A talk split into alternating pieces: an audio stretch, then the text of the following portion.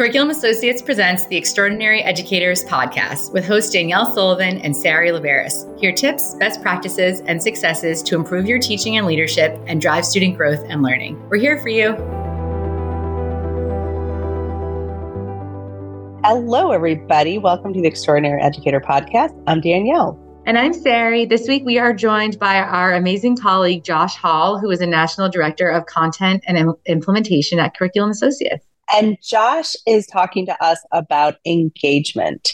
And I think this is a really helpful episode to listen to anytime because I think educators are often wondering how to engage students. And I love the way he frames it in this very interesting formula, plus gives some really great concrete examples on how to make sure that you are engaging students, the whole student, in whatever they're learning.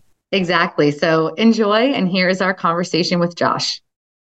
Welcome back, Josh. It is so great to have you on the podcast again. Oh, it's always great to be here with you too. So, Josh, tell us what have you been up to? What are some things you're thinking about recently? Yeah, uh, ah, there's always so much that that's running through my mind, but a topic that keeps coming up uh, is this topic of engagement, and especially now we're all coming back from winter break or or just about ready to come back, depending on where you're at in the country, and um, just looking at how can we get kids re-engaged after this break and continue that momentum that was started before winter break. All right, so let's talk about that. How can we get students engaged? What are some of your top uh, strategies or bits of research to uh, consider when thinking about engagement? Yeah. So uh, something that I've really been diving into are are really going into the different types of engagement, and uh, there's three big types of engagement that's come up, over and over when you're when you start to dive into this, and uh, those three types are behavioral engagement, cognitive engagement, and some people call it refer to it as emotional engagement or affective engagement and each of these three types of engagement, what I find fascinating is in order to have full engagement, we really have to have all three dimensions of this uh, of this met. So yes, beha- and, and when we think about in the classroom, and I'm thinking back on my time in the classroom, a lot of time and attention is focused on behavioral engagement, right? That is that on task behavior, uh, that classroom management, making sure everything is in order.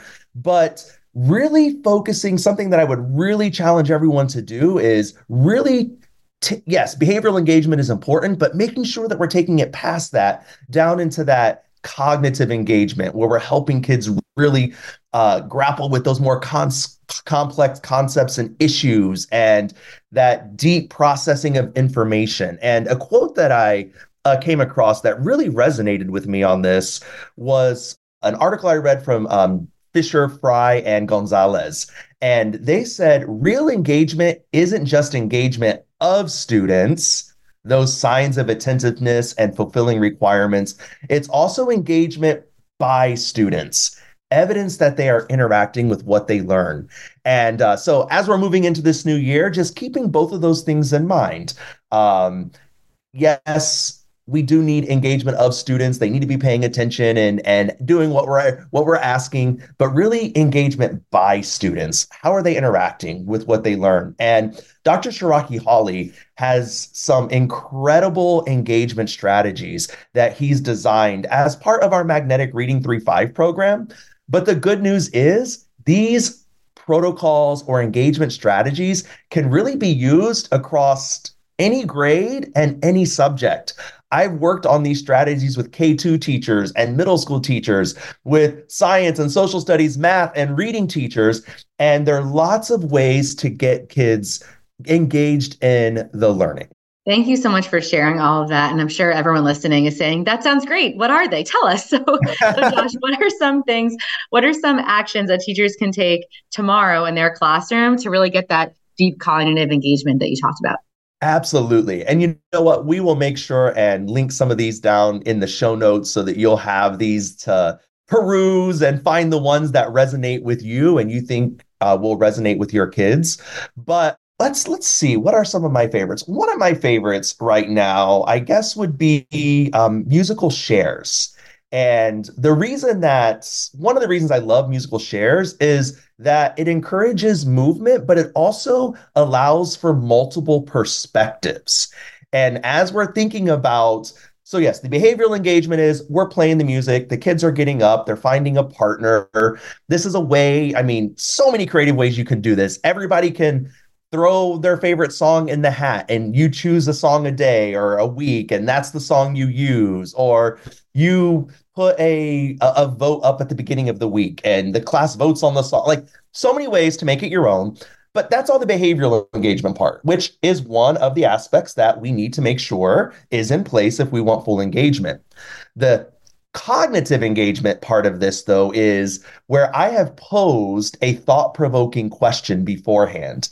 I've given students time to think about that question, to respond independently to that question, using whatever evidence that would that that that that they have or based on the class discussions. I'm I could have them doing this with a partner where they're answering a thought-provoking question together. Whatever that I mean, I could tie this to science, social studies, math, reading, you name it. And then I play the music and they find a partner. They meet up they share their response to that thought provoking question. They have a conversation. They have an opportunity to add on to what they had, or maybe they want to change their mind after talking with their partner. They saw a new perspective they had not thought of before.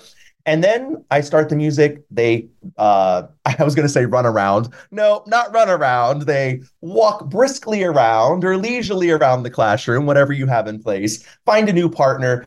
And I do that a couple of times. And again, when we do this, now students aren't, they just don't have their perspective in mind, but they've had a chance to see three or four other perspectives to really get a, a more holistic view or well-rounded view of the topic at hand.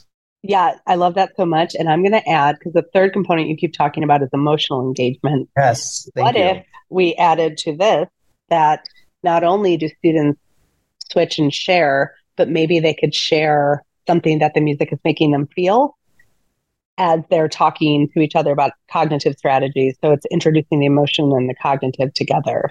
It's just mm-hmm. these are the things that educators could think about when the I love that you said mm-hmm. cognitive, behavioral, and emotional engagement. And I think a lot of times the emotional engagement tends to be something that is on Tuesday during the SEL course. Mm-hmm. So there are ways to weave in um, how music evokes emotion. Like that's that's a perfect example.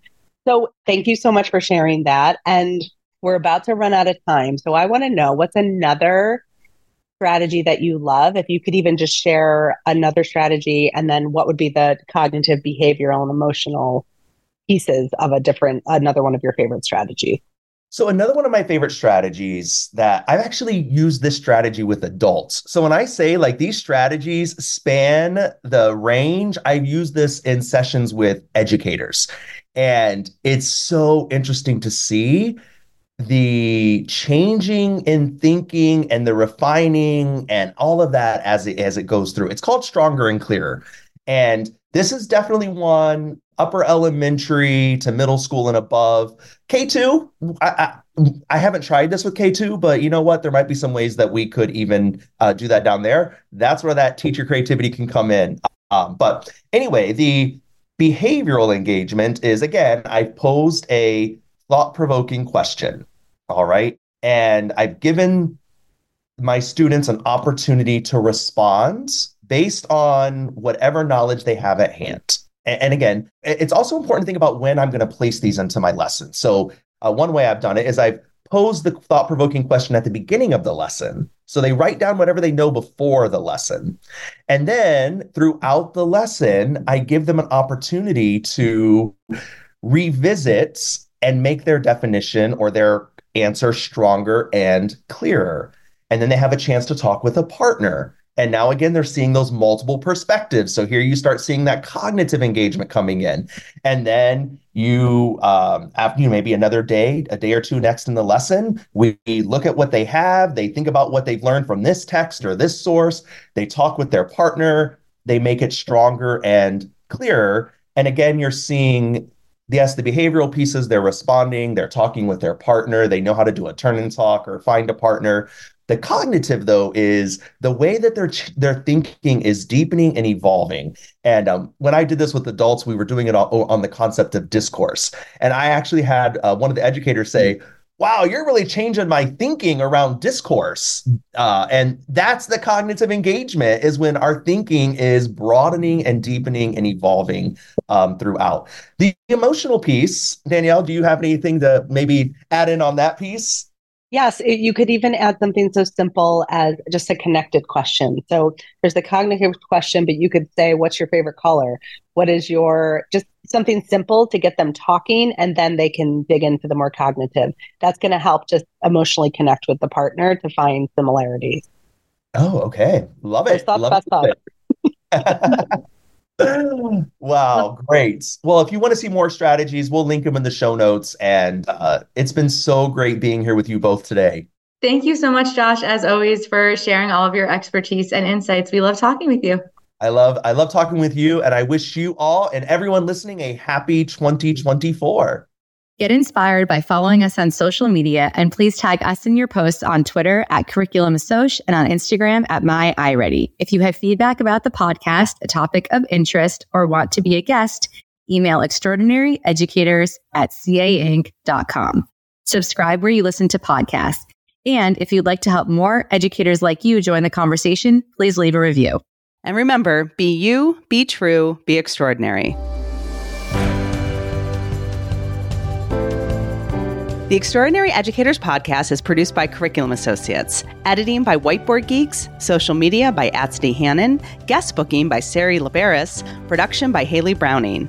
This podcast is copyright material and intellectual property of Curriculum Associates.